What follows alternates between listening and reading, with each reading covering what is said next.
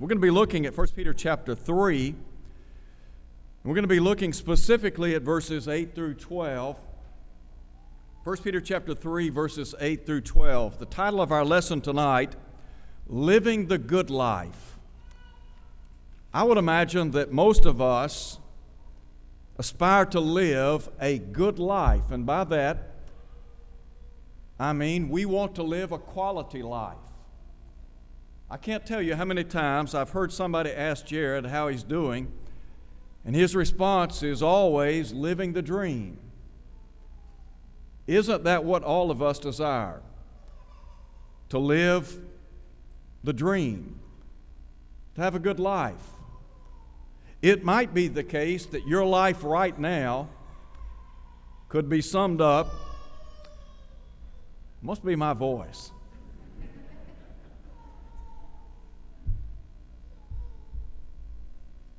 But I suspect that all of us, we want to live the good life. It might be the case that you're living the good life. Your life is a dream, a dream come true. On the other hand, it might be that you want to live a good life. You want to have a quality life. You aspire to live the dream. I want you to know it's possible because the Bible says it's possible. So, with that in mind, I want us to look at 1 Peter chapter 3, and really our lesson tonight is very simple. There are two basic points. The first has to do with the behavior of a Christian. And really, our behavior, how we live, sets us up for a good life. So, I want to begin by talking about the behavior of a, of a Christian and then, secondly, we're going to talk about the blessings of a Christian because I believe that a Christian life is a blessed life. And I think the Bible makes that abundantly clear. And so, in our lesson tonight, as we think about our conduct, our behavior, I want to set before you 10 principles that I believe will help you live a good life. Now, I know right off the bat you're probably thinking, 10 things. It's a lot of material.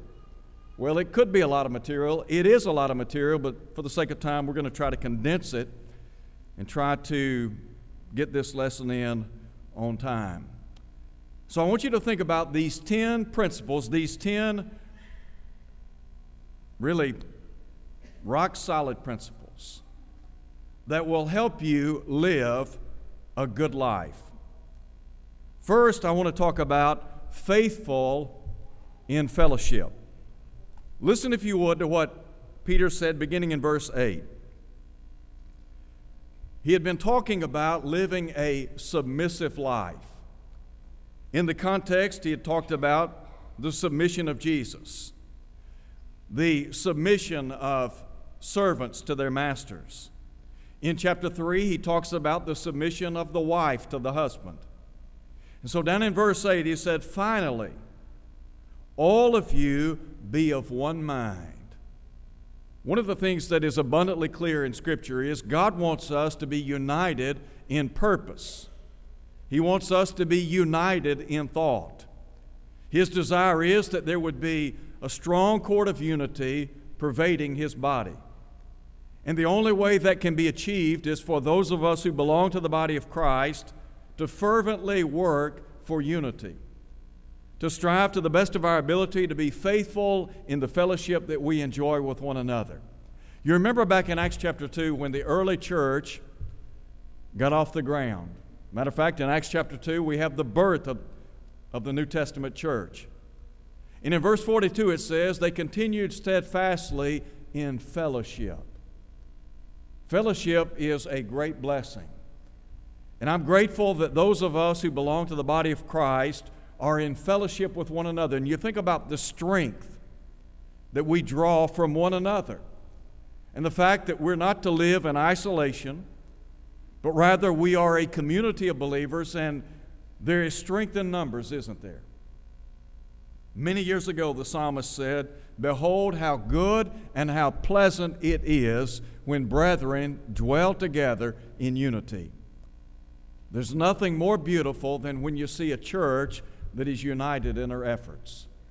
When a church is pulling together, working together, worshiping together, serving together, it makes for a very beautiful picture. The flip side of that is it can be a very ugly picture when people are not on the same page. In Ephesians chapter 4, if you look at the book of Ephesians, you could really break the book down into two really into two parts. In chapters 1 through 3, Paul talks about the redemptive plan of God in Christ. And he points out that we enjoy reconciliation in Christ, in his body, according to Ephesians 2:16. In chapters 4 through 6, in a very practical way, he stresses our relationship to Christ and the responsibilities that we have in Christ. And so in chapter 4, he begins by addressing those of us that are members of the body of Christ. He talks about the qualities or the characteristics that we ought to demonstrate to one another. And in that context, he talks about lowliness or humility and gentleness, long suffering, and he said, bearing with one another in love or forbearing with one another.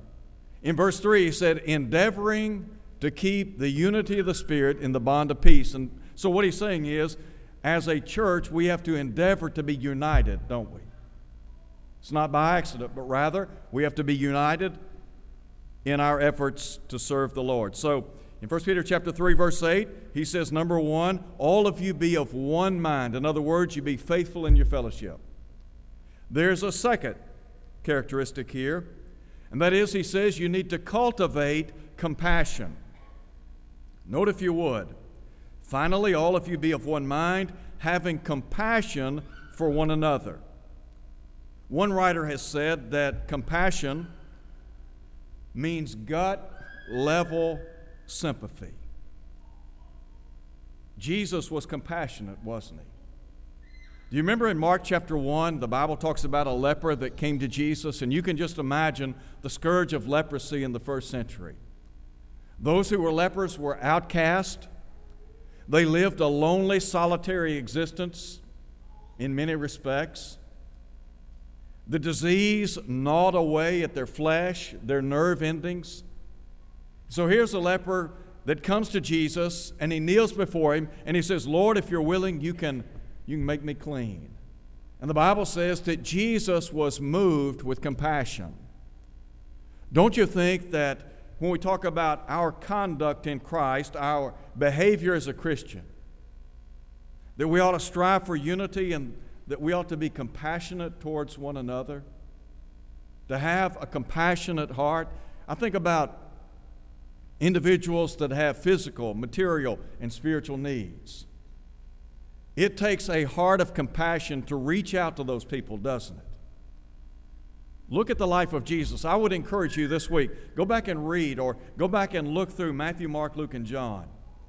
And note, if you would, the compassion that Jesus demonstrated to people time and again. And the thing that stands out, Jesus oftentimes reached out to those people that we would classify as disenfranchised, individuals that had been kicked to the curb, so to speak, people that were looked down upon because of their race. There were all of these barriers, and yet Jesus sought to reach them, to touch them, didn't he? Time and again. I think about Zacchaeus in Luke 19, the Samaritan woman in John chapter 4. Two examples. There's a third thing. He said, Love his brethren. The idea here is to live in love. Now, we talk about the brotherhood at large. There's the church universally, and then there is the local congregation. We make up an autonomous congregation the church that meets at Olive Branch. And there are congregations all around the globe. But universally speaking, we are a brotherhood of believers, aren't we? So I want you to listen to what Peter said back in verse 17 of chapter 2. He said, Honor all people, and then listen, love the brotherhood. Shouldn't we love the brotherhood? We are members of the body of Christ. We talk about the church. Sometimes people think of the church as the building, the brick, the mortar. The church isn't a building, the church is the people. So when we talk about loving the brotherhood, we're talking about loving the people. We are brothers and sisters in Christ. We are to love one another. In John chapter 13, when Jesus taught the disciples, the apostles, the importance of servant, servanthood, you remember he washed their feet. And in that context, Jesus said, A new commandment I give unto you, that you love one another even as I have loved you. Was loving one another a new command to those that had a Hebrew, a Hebrew background, a Jewish background? No. The newness of the command was the depth in which they were to love one another. Jesus said, As I have loved you, you are to love one another. In 1 John chapter 4, and John is known as the apostle of love. John said in 1 John chapter 4 verse 8, God is love. And he said, "Beloved, let us love one another. Why? For love is of God. He that loves not knows not God. Why? Because God is love." And so, vertically we love God, don't we? Our love is to, to be directed toward God. We're to love him with all of our heart, soul, and mind. Jesus said, "This is the first and great commandment." But he said, a second like unto it is this we're to love horizontally, aren't we? We are to love our neighbor as ourselves. Now, think about that. In a very practical way, Peter is talking about some principles that will help us enjoy the good life. Well, what are those principles? Well, number one, we're united. We are faithful in our fellowship. There's a sense of cohesion. And then, secondly, we're cultivating a spirit of compassion. We're compassionate toward one another. And then, thirdly, we're loving in our actions, in our words. As a matter of fact, John would say in 1 John chapter 3, we're not to love in word only, but in deed and truth. In other words, Jesus is saying you prove your love by how you treat other people, don't you?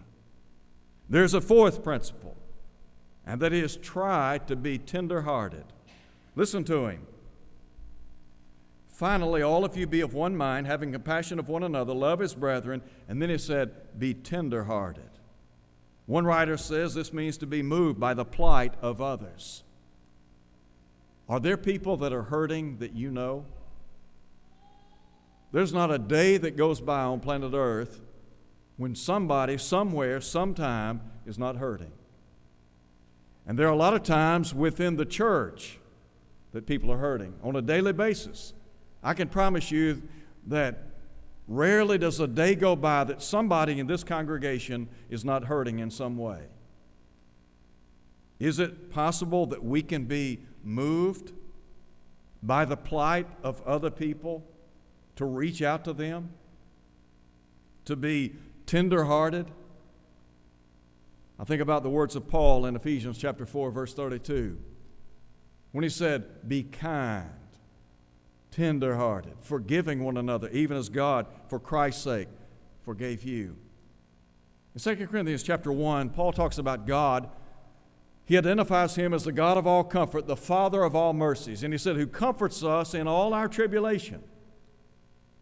One of the purposes of God comforting us is so that we might be able to comfort others by the same comfort with which we ourselves have been comforted by God. So you think about people that are suffering and struggling in life. It may be the case that you've been there, you know what they're going through, and you understand. And so you're moved by the experiences that they're facing, and you reach out and try to help them. And then there is a fifth principle, and that is to have a heart of humility. Peter said, Be courteous. Humility says it's not always about me. One of the things I think that we need to learn in the church is it's not always about us. Christianity is about serving other people. There are some folks, they live to be served. And what Jesus is saying is, we must live to serve. Did Jesus not come to serve? As a matter of fact, when you look at the life of Jesus, think about the words of Paul in Philippians chapter 2. When he said, Have this mind in you, which was also in Christ Jesus, who existing in the form of God, counted not being on an equality with God a thing to be grasped, but emptied himself, taking the form of a servant. Jesus came to serve. And so, in a very humble way, we seek to serve the needs of other people. We're not too proud. Think about Jesus in John chapter 13. You remember? When Jesus washed the feet of the disciples, this menial task, they should have been washing his feet, but what does he do? He stoops down and begin, begins washing their dirty, dusty feet. Christianity is about service. Sometimes folks that ought to know better when it comes to service feel like the world orbits around them, don't they? It's all about them. And they're always looking for others to do for them. When the question might be asked, what are you doing for other people? And so, Paul would say in Galatians chapter 6 verse 2, bear one another's burdens and so fulfill the law of Christ. In verse 10, he said, Let us, as we have opportunity, do good unto all men, especially those who are of the household of faith. Here's a sixth principle refuse to retaliate. Listen now to verse 9. Peter said, Not returning evil for evil or reviling for reviling, but on the contrary, blessing, knowing that you were called to this that you may inherit a blessing. Now, let me give you an example of somebody who demonstrated this principle. Go back and look at verse 21 of chapter 2. Peter said, For to this you are called, because Christ also suffered for us, leaving us an example. He said that you should follow in his steps, who committed no sin, nor was guile found in his mouth, no deceit found in his mouth, who, when he was reviled, did not revile in return. When he suffered, Peter said, He did not threaten, but committed himself to him who judges righteously. You know, one of the most difficult things in life is to turn the other cheek. How many times, when in our dealings with people, somebody says something or does something inflammatory, and we become angered? And before you know it, what do we have? We've got a scorecard, don't we? And we're keeping score. You know what the Bible says? Let God be the scorekeeper, let Him handle it. In Romans chapter 12, Paul encourages the saints in Rome to not retaliate. And he said, speaking on behalf of God, Vengeance is mine. I will repay, says the Lord. He said, If your enemy hungers, feed him. If he thirsts, give him a drink. He said, In so doing, you will heap coals of fire upon his head. And then he said, Be not overcome with evil, but overcome evil with good. What's Paul saying? He's saying, rather than trying to level the playing field or trying to level the score, so to speak, he said, You turn it over to God. I think sometimes we forget God sees all, He knows all, doesn't He? Remember what Solomon said in Proverbs chapter 15? The eyes of the Lord are in every place, beholding the evil and the good. If somebody mistreats you, God knows about that. If somebody says something cutting to you, God knows about that. If somebody hurts you or stabs you in the back, God knows about that. Rather than trying to get even or take that knife and jab it back, what, what Peter's saying, what Paul is saying is, you don't act that way. Why? Because you're a Christian. Now, you think about these principles. These are ironclad principles, aren't they? What Peter is saying is look, if we learn to put these principles into practice, you know what? We're going to have a good life. We're going to live the dream, so to speak. Because when you disobey what Peter is instructing here, then you create a lot of trouble. A lot of problems, a lot of heartache. There's a seventh principle. And really, we pick up in verse 10, and, this, and the Apostle Peter quotes now the words of David from the Psalms. So listen to what he says. For he who would love life and see good days. I've asked the question before is there anything wrong with loving life? Don't you think God wants us to enjoy life? Don't you think God is interested in your well being? Look, God wants us to be happy. And Peter here, in going back and quoting the Psalms, is basically saying, look, you want to love life, you want to see some good days, then here's what you need to do. Here's some things that you need to do that are going to help you love life and see good days. So, number seven, here it is tie the tongue. Did you hear that? Tie the tongue. Listen again. Let him refrain his tongue from evil and his lips from speaking guile or deceit. You know, there are some folks that Boy, they have an assassin's tongue, don't they? They are verbal assassins. And they can literally tear somebody up with the tongue. I'd encourage you to read the book of James this week. Read James chapter 1 and James chapter 3 and note the emphasis on the tongue. James said, If anyone thinks himself to be re- religious, but bridles not his tongue, he said, This man's religion is vain or useless. In James chapter 3, James talks about that little member in the human body called the tongue. And you know what he said? It welds great things, great power. The tongue can be used for good or evil.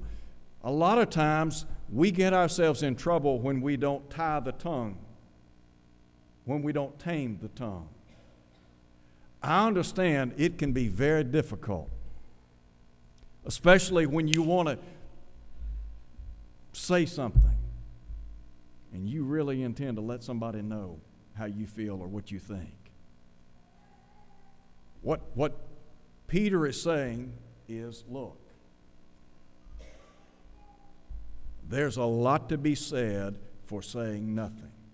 Do you remember Solomon? Solomon is spoken of as a man of great wisdom. The Queen of Sheba came from the ends of the earth to hear the wisdom of Solomon. And she said the half hasn't been told.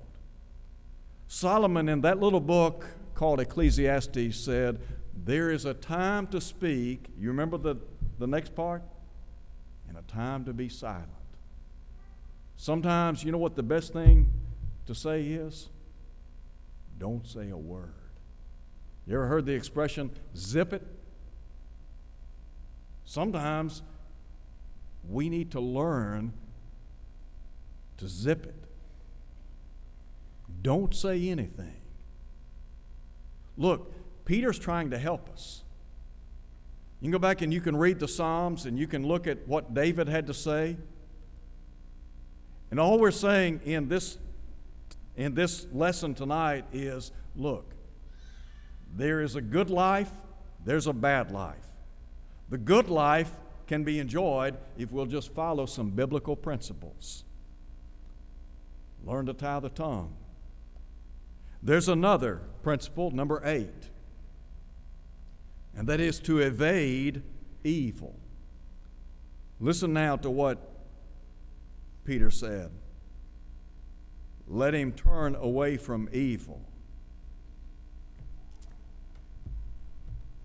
There are two things that get us in trouble sometimes.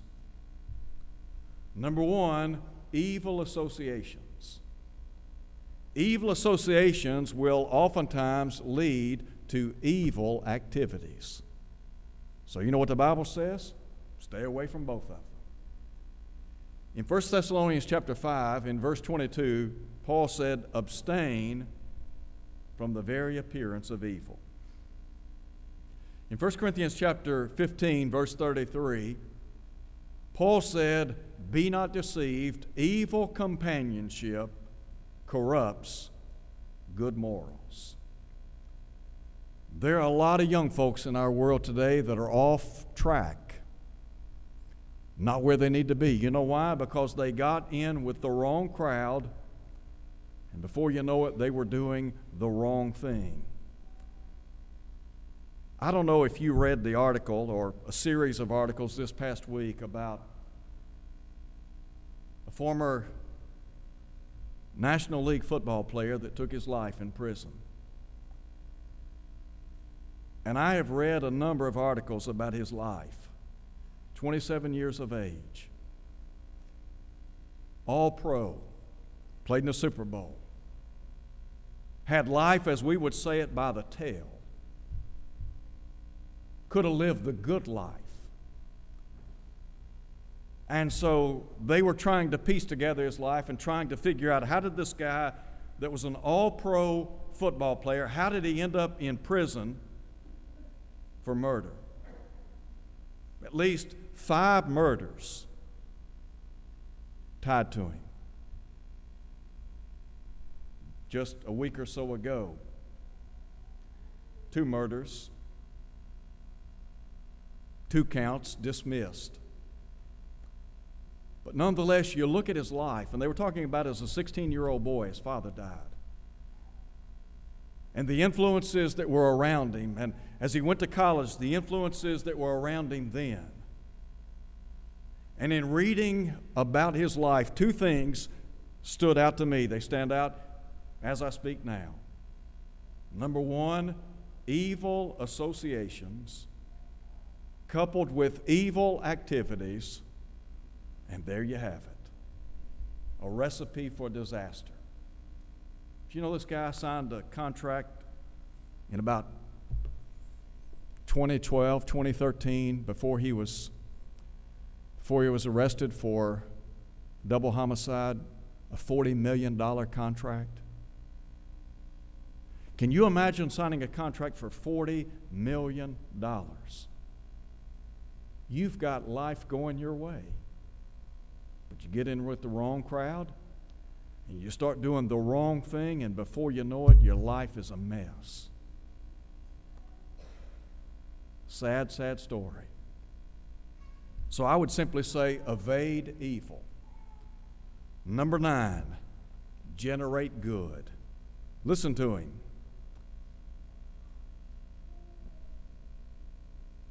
He says, let him turn away from evil and do good. It was said of Jesus in Acts chapter 10, verse 38, that he went about doing good. If you want to enjoy a good life, let me tell you what. If you'll try to serve others and do for others, I promise you, you'll feel better than the people you help, the people you minister to. I can't tell you the number of people that I visited. I can't tell you the number of people that I've been, I've been with them, and their bodies are broken down, their spirit is crushed, they're hurting, they're suffering. And I go in to encourage them, and when I leave, I've been encouraged. They've encouraged me. You would be surprised at how much serving others will do for you send a card, make a telephone call, pay a visit, take a meal, what, do whatever. But I promise you, you'll find joy in serving others. And then notice, if you would, verse 11, the latter part pursue peace. He said, Let him seek peace and pursue it. Paul said in Romans chapter 12, he said, Live peaceably with all men. Isn't that our goal? Do you think people in the world who are warring and fighting with one another, do you think they're enjoying life? People whose lives are filled with bitterness and hatred and wrath and anger and all these other things, do you think they're really enjoying life? No, not at all.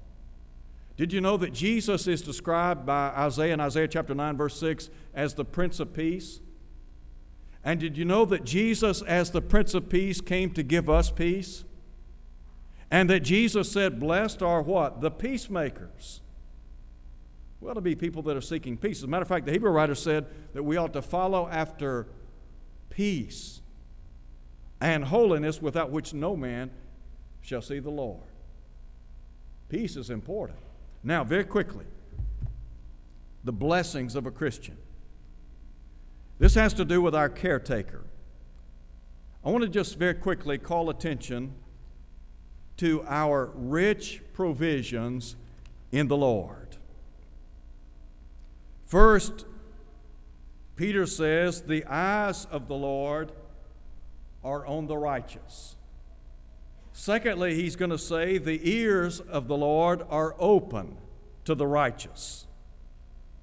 Listen to him. The eyes of the Lord are on the righteous. One writer has well said, and I think he, I think he makes a great statement. He said in this phrase, what God or what Peter is stressing is God's continual guardianship and care. Think about that for a minute. Did you know that as a Christian, God is our guardian? He's our caretaker. His eyes are always upon us, are they not? Back in Psalm 46, you might want to go back and read Psalm 46. The psalmist said, God is a refuge and strength, a very present help in trouble. And in that psalm, he talks about all of this upheaval that's going on in the world. And in the midst of all of this upheaval, there is refuge in God. Two times in Psalm 46, in verse 7 and verse 11, Here's what the psalmist said The Lord of hosts is with us, the God of Jacob is our refuge. Two times. Don't you think he's enforcing, reinforcing a great truth? That there is this constant guardianship, this consistent daily care provided us by Almighty God. In Matthew chapter 6, Jesus talks about the birds, the fowls of the air. He said, They don't sow, they don't reap, nor gather in barns. He said, But your heavenly Father feeds them. Now, the question is are we not more valuable than they? The answer is yes. And then, what about his ears? Listen to him very quickly. He said his ears are open to their prayers. There's no way that you and I could put a premium on the privilege and the power of prayer. You think about it as a child of God, here's what Peter's saying The eyes of the Lord are over the righteous, and his ears are open to your prayers. That's your prayers, my prayers. Peter's saying, Look, God hears us, the privilege of prayer. One of the great spiritual blessings that we enjoy as a Christian is prayer, isn't it? The Bible says that we are to pray without ceasing. Jesus said, Ask and it shall be given you, seek and you shall find, knock and it shall be opened. Jesus said that men ought to always pray and not faint. And then we ask the question well, how powerful is prayer in our lives? Do you believe in the power of prayer? Have you seen prayer work in your life? James said, The effective, fervent prayer of a righteous man. Listen to him. He said, It avails much. In other words, there's power in prayer, isn't there? So, God is our caretaker. And we talk about the blessings that we have in the Lord. Number one, you got to remember the Lord's eyes are over the righteous. That's you. The Lord's ears are open to the righteous. That's you. So we want to talk about living a good life, living the dream. It's right here. Could I close by saying this? If someone never obeyed the gospel, never became a follower of Christ, but simply took the principles of Scripture, made application to his or, his or her own life, you know what? They'd live a blessed life, wouldn't they? In many respects. Now, granted, they wouldn't have the Lord in their life. But you think about the principles of living.